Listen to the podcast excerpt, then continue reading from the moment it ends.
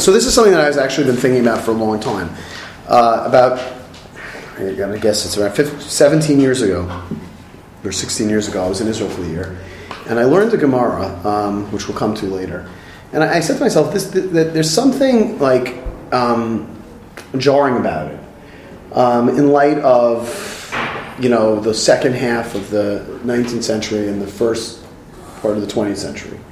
Um, which is which we'll see in a little bit. Like, what is the what is the value of work or labor, right? Um, and especially this notion that we'll see in the Talmud that um, that sometimes it's best to allow or to hope, pray for our labor to be done by others. You know what I mean? That in an ideal world, we don't ever actually have to work.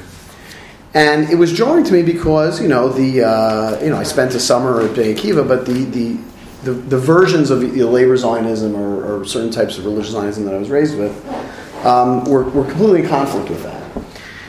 And clearly in conflict with that. Um, and as I got older, I, um, I saw an interesting comment in the Mishnah Berurah, which I will, will share with you.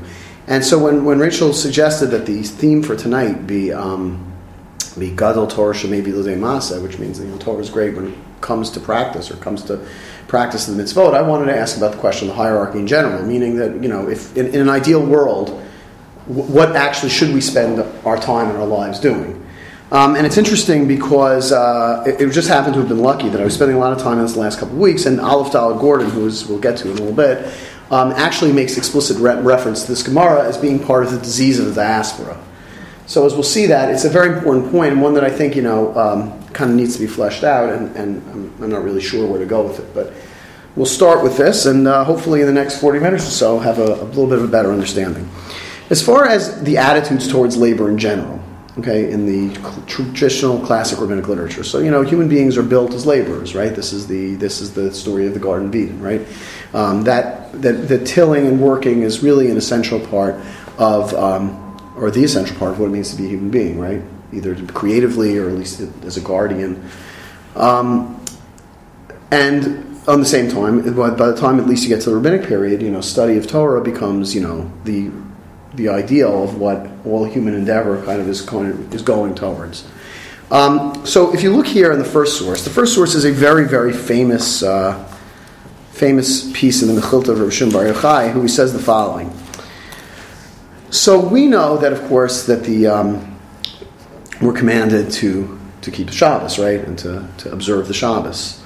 Um, what's interesting is the question of the first part of that pasuk, the first part of that verse, because the first part of the verse says, "Sheishat yamim ta'avod v'asita kol shabbat ladonai Right. So the second part, that the seventh day is the Sabbath. Okay, that we we spend an exorbitant amount of time thinking about and what it means and studying it, and you know, philosophically, legally, whatever. But the question is, what about that first part? That Sheishat yamim ta'avod, six days you shall work. So there's a, a, very, very famous piece in the Mechilta of Rabbi Shema, of Rishon Bar Yochai that says as follows. Sheshet Yamim Tavod, it's the first source on the page. Rabbi Omer, Harezo Gezerah Acheret, Shekeshem Shenitztavu Yisrael al mitzvat aseh shelishbot, Kach nitztavu al malacha. So you have this really jarring statement, really interesting statement of Rebbe who says that this is a law that just as the Jewish people are, are commanded to cease and desist from their work on Saturdays, so too they are commanded to work the rest of the week.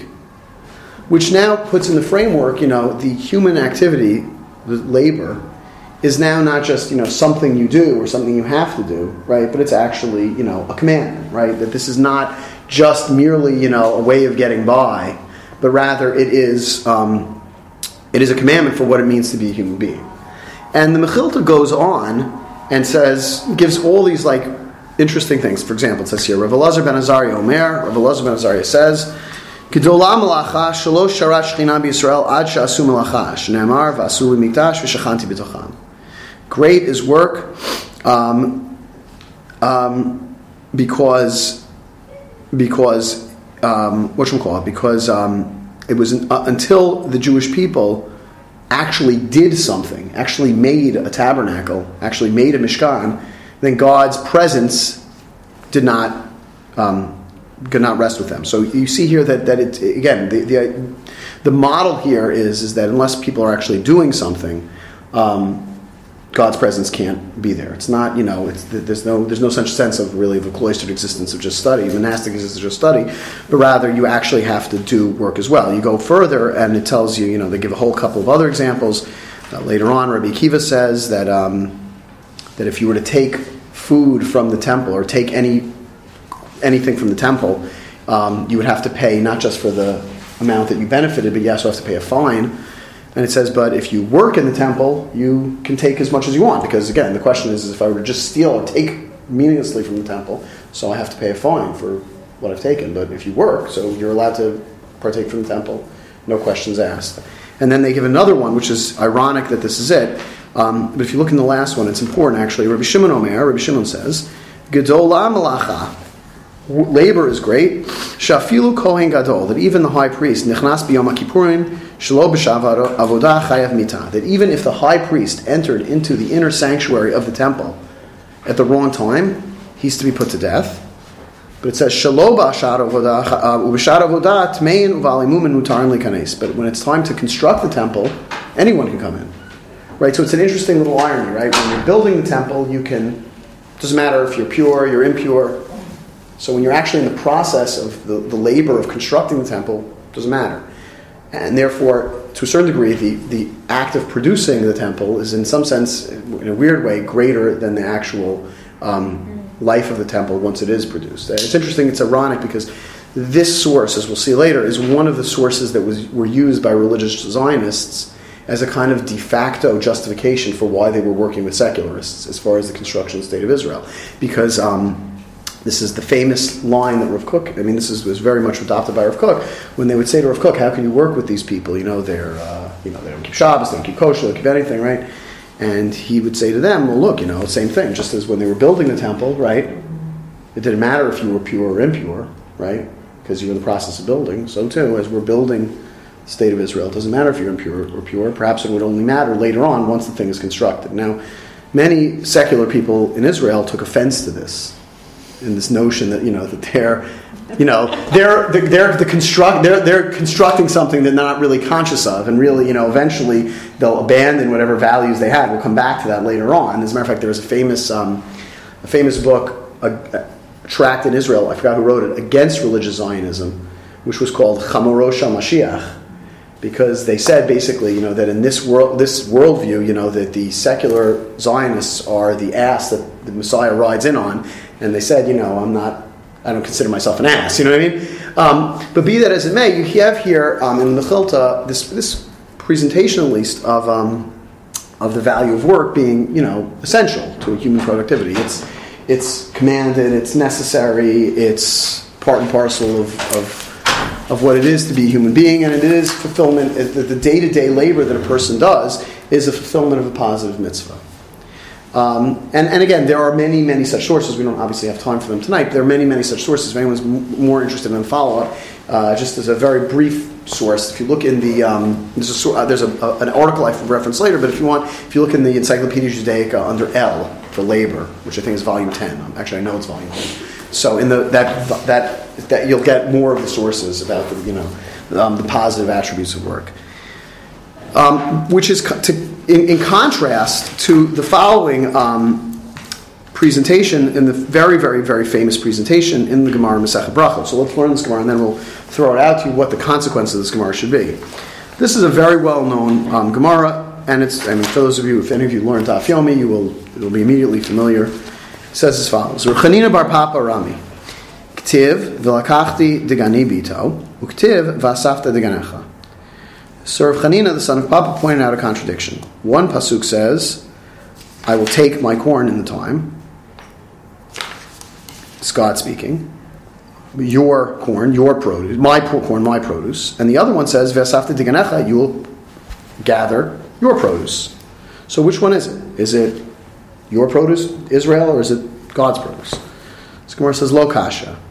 Kan bisman she Yisrael osin ritzono shemakom Kan bisman she'en Yisrael otzim rason So when will you work for your bread? When will you toil in the fields? When will you have to actually do the type of labor that's necessary in order to produce um, what you need? The only time you'll have to work is if you're not doing God's will. So, therefore, if you're doing God's will, things will be taken care of elsewhere. And if you're not doing God's will, then you'll have to work. So it's setting up a hierarchy here where at least, you know, the ideal state is where, you know, if God is really shining his countenance on you and you're really doing what God wants from you, you will never actually have to do any physical labor, any physical exertion. And then the Gemara quotes this very, very um, famous Breita, which goes as follows. Tana Rabbanan, the rabbis taught, V'asafta deganecha, ma Talmud lomar,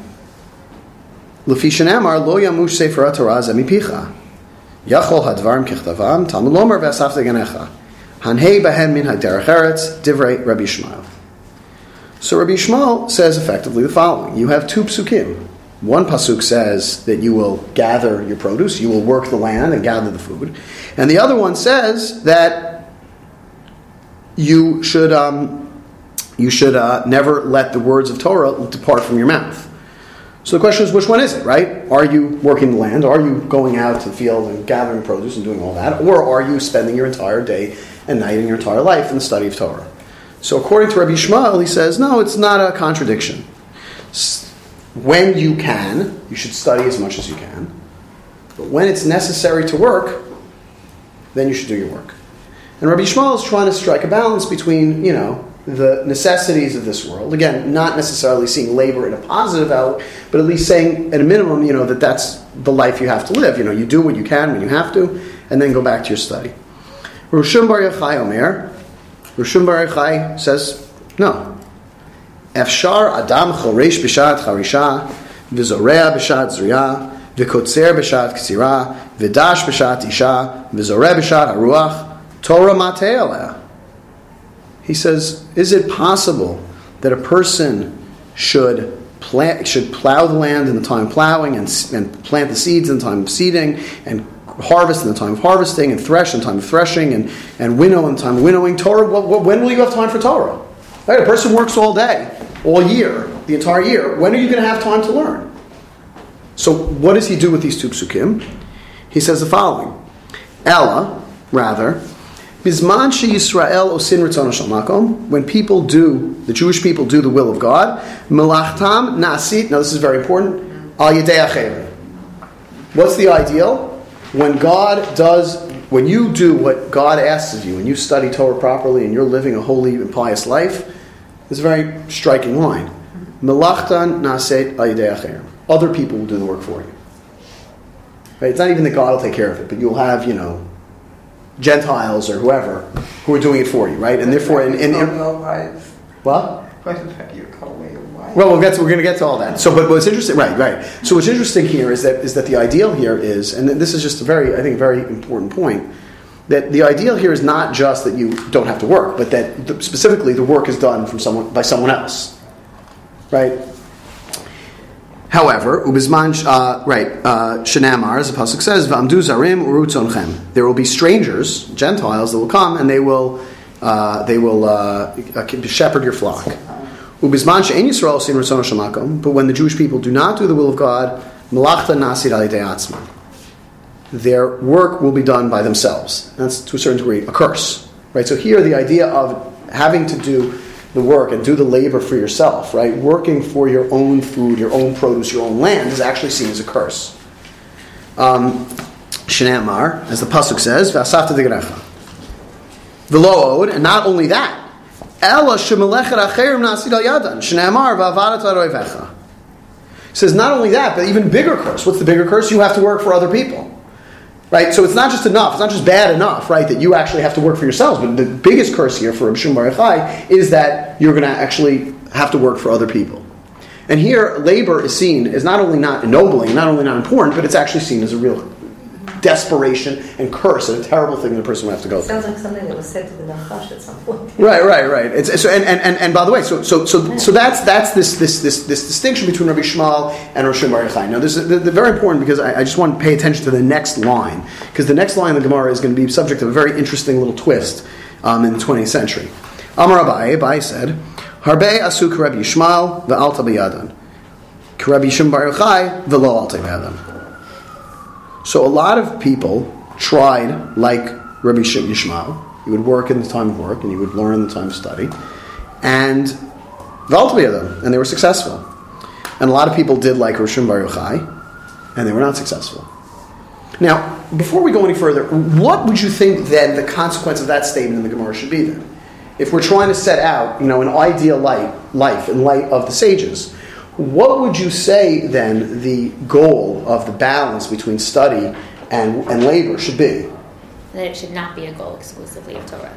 Right. You would think that you would follow some sort of Rabbi Yishmael model, right? That Rabbi Yishmael says, you know, like, okay, work when it's time to work, and then study when it's time to study, right? That, that, that seems to be the natural consequence of this Gemara. Now, I just want you to hold, right? I mean, is anybody else I just I didn't see that uh, the second statement as being like something that you actively do. I saw it as like an explanation of well, how's that going to work out? And it was like, well, this is what happens to you if you are doing God's will. Then you'll still be trying to work, but you'll be so successful that other people will start working for you, and you will actually end up having time to study Torah. Meaning, it's not something you can like go out and try to do if you haven't tried it the regular way first.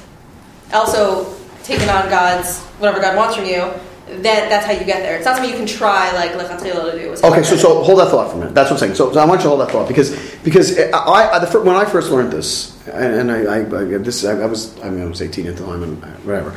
Um, so I thought basically, you know, that what this Gemara is setting out is like some sort of normative behavior, like okay, like live a Rabbi Shmuel life, right? We've tried both ways, right? They've both been tested, and it turns out that Rishon Bar Yochai is not the is not the ideal, so it's not going to work.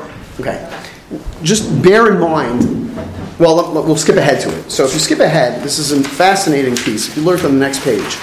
So um, if you look in, in just the, the, second to last, sorry, the second to last page, source on the page, we're a little, uh, is the Shulchan Aruch in, in Chaim. So the Shulchan Aruch in Chaim here, and this is Siman Kuf Nun Vav, not a, uh, a very uh, often studied Siman. This is basically uh, the end of Shacharis in the morning, the end of the first prayer in the morning, and basically telling you now that you've finished praying, what do you do the rest of the day?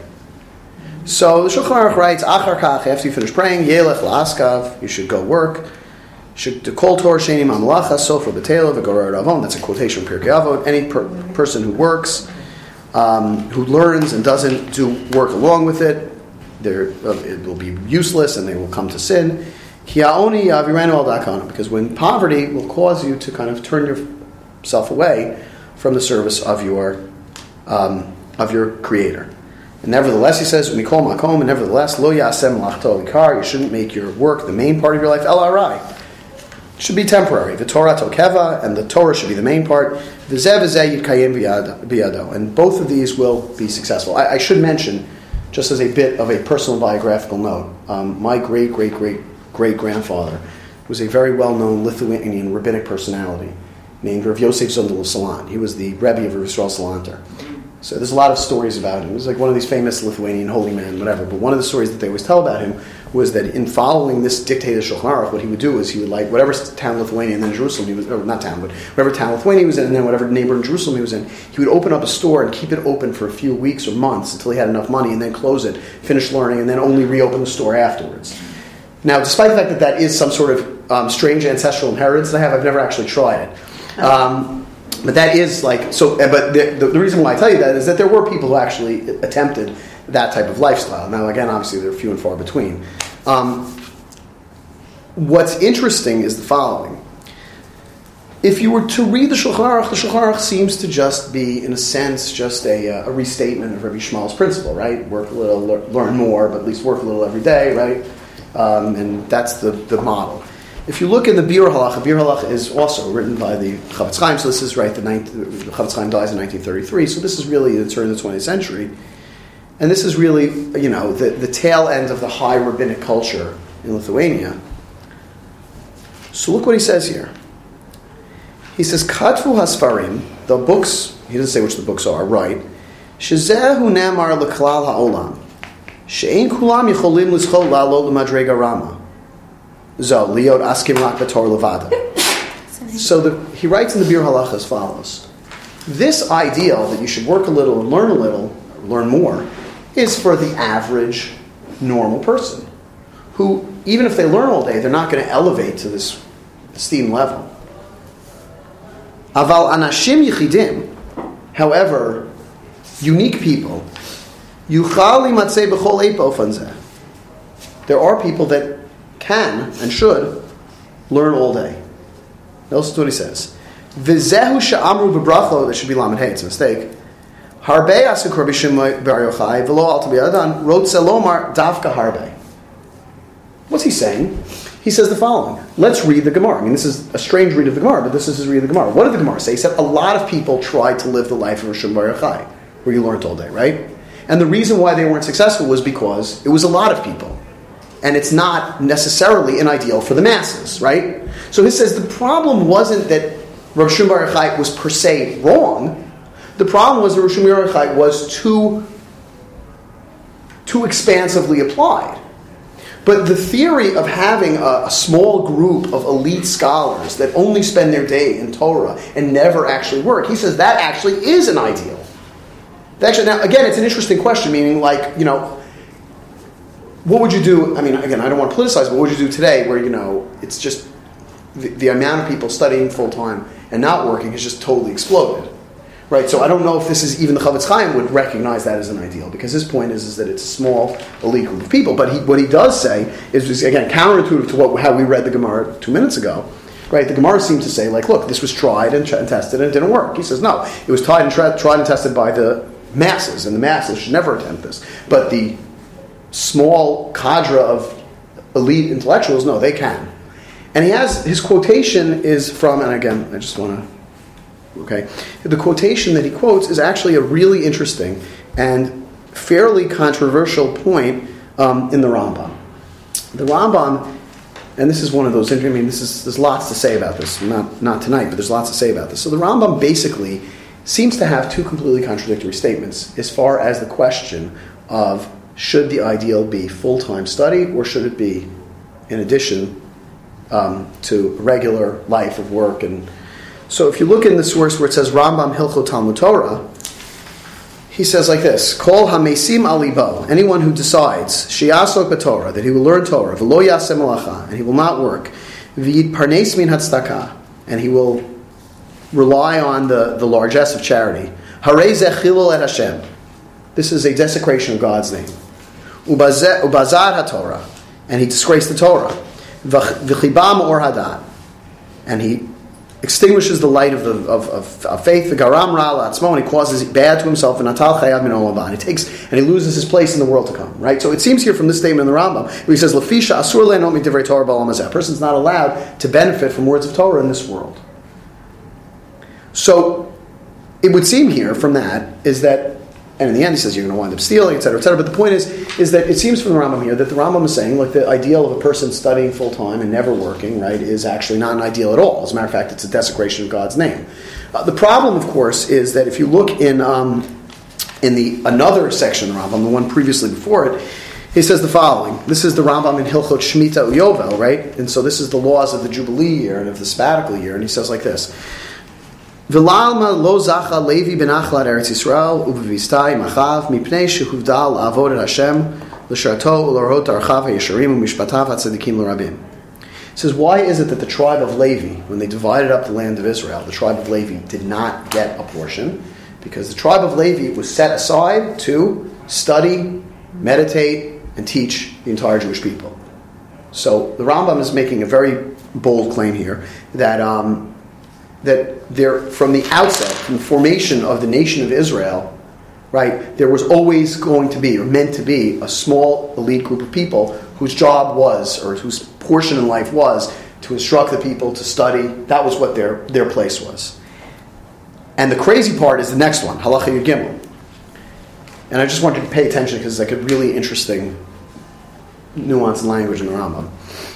He says, "Velo shevet Levi bilvad." Not only the tribe of Levi, ela kol ish v'ish, any person mikol ba'olam from the entire world, asher nidvarucho oto v'ivinu amado uh, libadel lamod lifnei Hashem l'sharto lavdo l'dea et Hashem v'alach yashar moshe asar Elohim uparak me'al tzavaro ol harabim asher bikshu b'nei adam harei zen nitkadesh kodesh kadashim v'yeh Hashem chalko.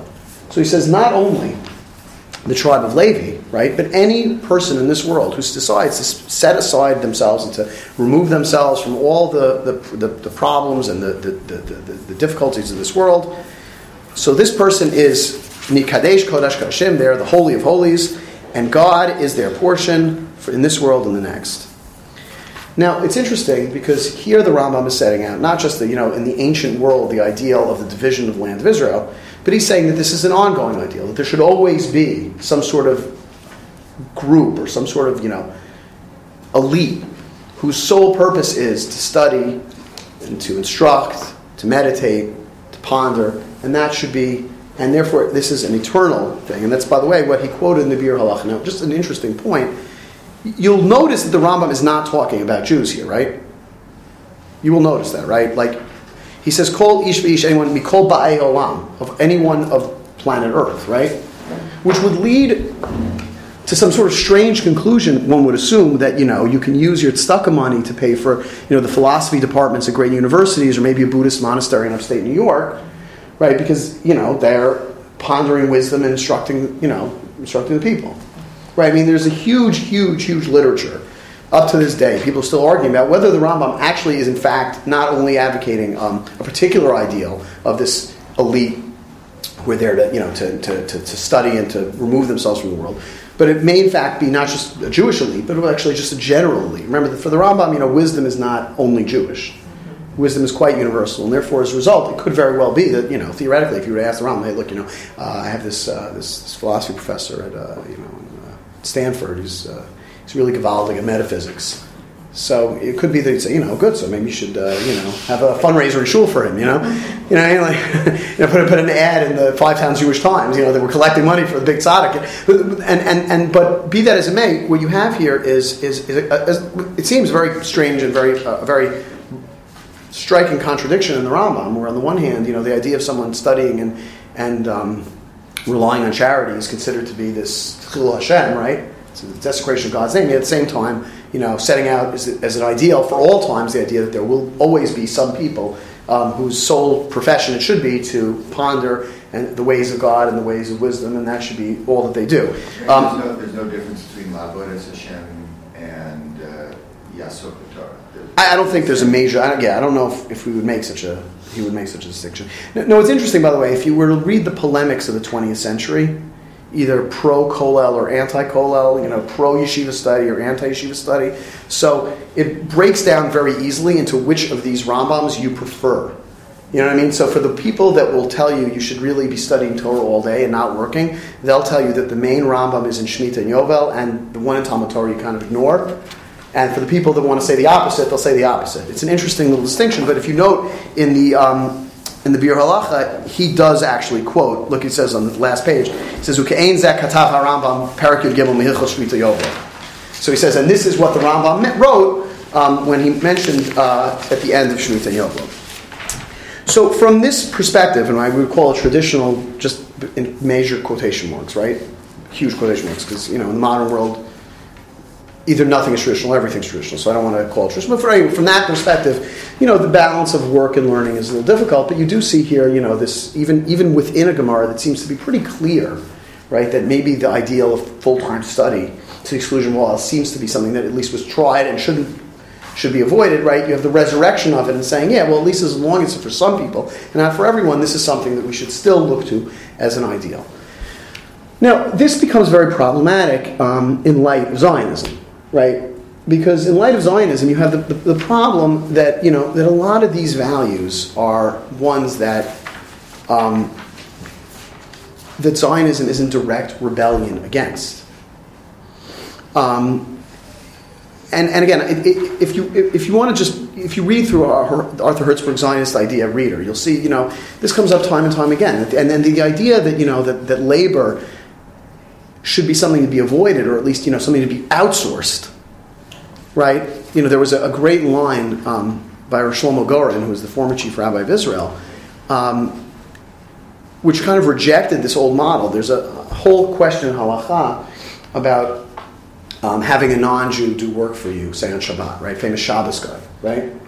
And, and Rav Goren said that having a Shabbos guy was never looked at as an ideal right? It was looked at, so, and he said like, and, and so one of his major, one of his controversial positions was that that a modern state of Israel has to figure out ways that Jews can do everything that a Jew would need to do. Meaning, if you're going to use electricity, so then you have to figure a way that Jews can be the ones running the electric generators. If you can have a, an army, the Jews have to be working on Shabbos. If you have a, a police force, the Jews have to working on Shabbos. He said his his point was from a different perspective that the idea of outsourcing all of your problems to someone else was seen very negatively by the rabbis. Right? Having saying that, you know, don't worry, I'll have a non-Jew do it for me, right, was never really something that people looked at as an ideal.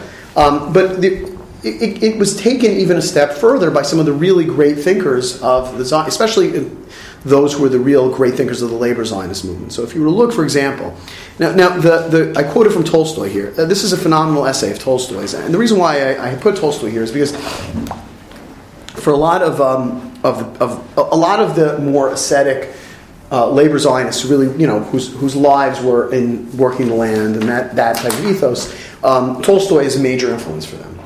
Um, especially late period Tolstoy, the Tolstoy that is not, you know, sitting and writing, but is, you know, walking the Russian countryside, you know what I mean, and conversing with peasants, you know, that, that kind of stuff. Um, for example, um, at the same, and the same time as the, and the same is the case with physical labor. The dignity of man, his sacred duty and obligation, consist in him using his hands and feet which have been given to him. For, for that, for, for that, for, for which they were given to him. Sorry about that. And, well, th- apologize to the internet. And that which consumes food on the labor which produces that food. And they should be used, not on, not on that which caused them to pine away, not as objects to wash and clean, and merely for the purpose of stuffing into one's food mouth, drinking cigarettes.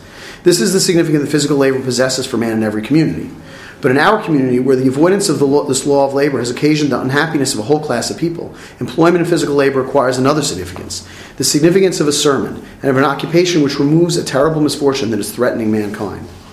And he goes on and on, if you look in the last paragraph, um, what will the result the result if I or some other man or handful of men does not despise physical labor but regard it, regard it as an indispensable to our happiness and to the appeasement of our conscience? This will be a result that there will be one man, two men, or a handful of men who, coming into conflict with no one, without governmental or revolutionary violence, will decide for ourselves the terrible question which stands before all the world, and which sets people at variance, and that we shall settle it in such wise that life will be better to them, that their conscience will be more at peace, and they will have nothing to fear.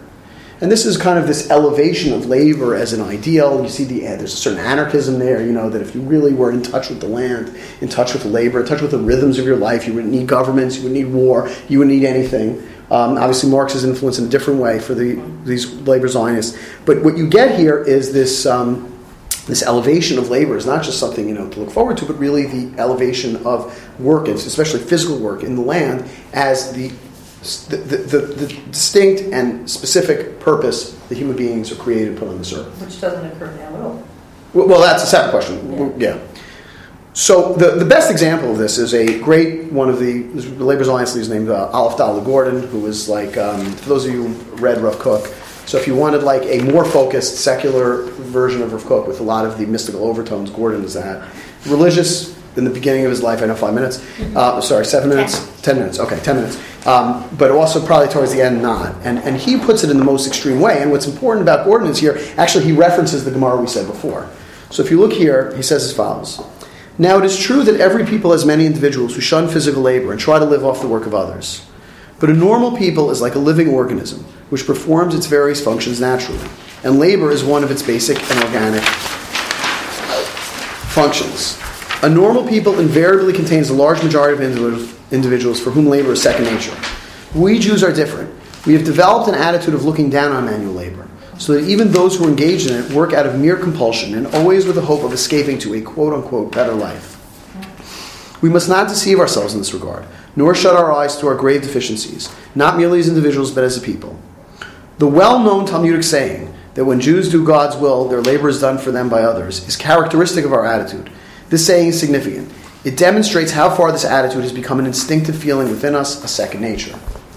So, in direct reference, it's an interesting point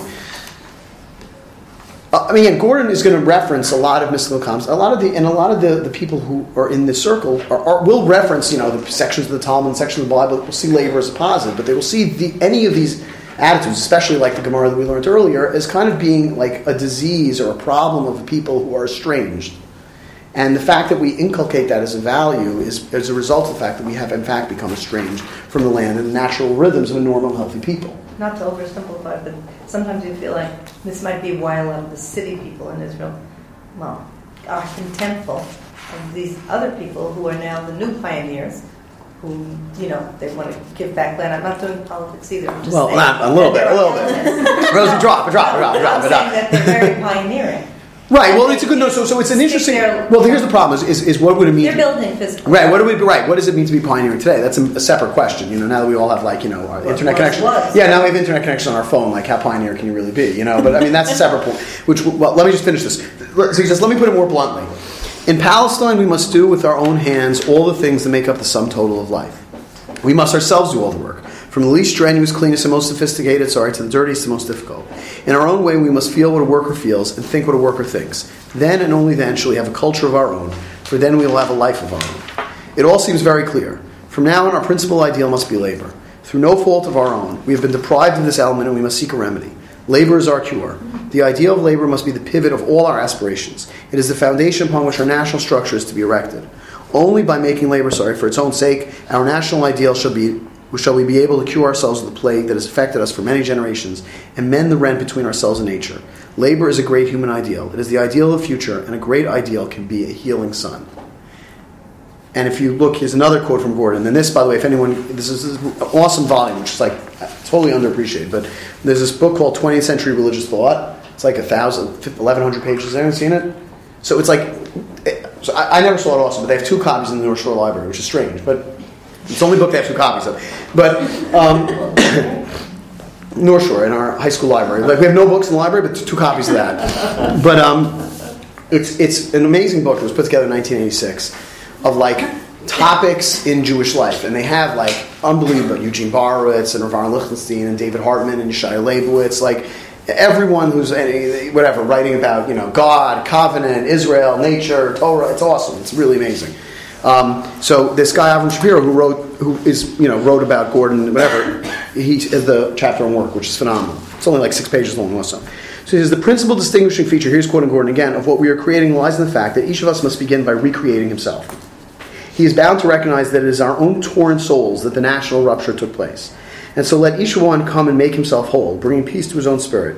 Thus, each in his own way, shall we arrive at a pure national self. So, the goal here of returning to labor, returning to the land, returning to the natural rhythms of life, returning to all those things was not about just, you know, I mean, the ability to have. I remember one of the major, and it's, it's really unfortunately lost today, is that, you know, that, that Zionism itself, you know, was a major argument about what it meant to be a Jew and therefore you had a million different positions as far as what that actually meant. Now, this specific position didn't just see it as like a, a haven or a respite from anti-Semitism, right? But it was actually through the physical labor you would actually return not just to the land of Israel, but the actual rhythms of what it meant to be not just a Jew but a human being as well.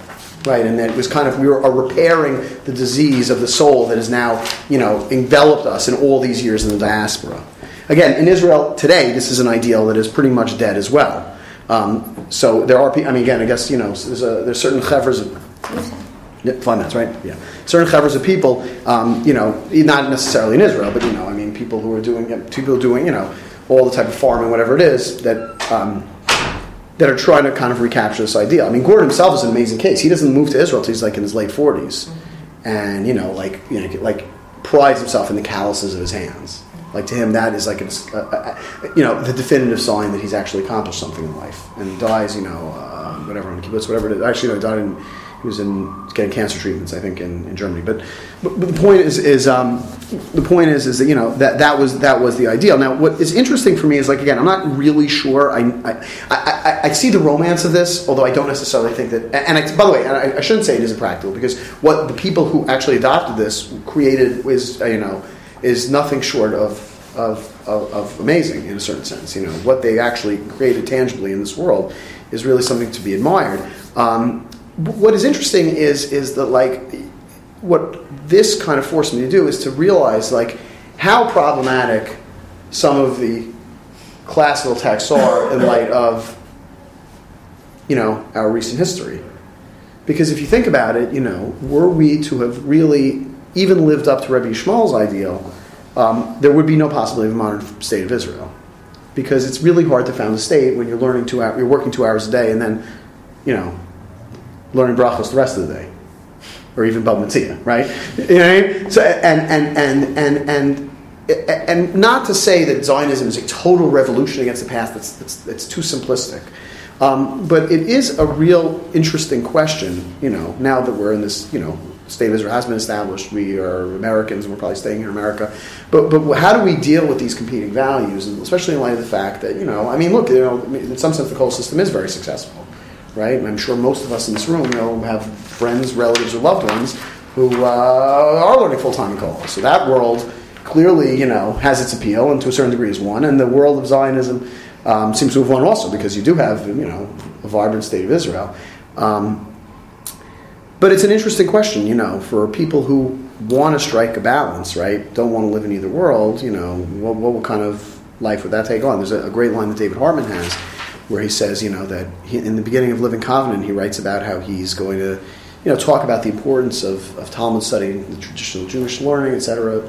And he says, you know, bear in mind, he says, you know, that even though I think that the world of, of study and the world of the yeshiva is a very dynamic and vibrant one, says it was people who didn't care about these values who created the state of Israel, who thought that there were more important things in life than clever resolutions to Talmudic questions. Um, and for those of us who actually do like clever resolutions to Talmudic questions, right? Obviously, we're here for a reason, right?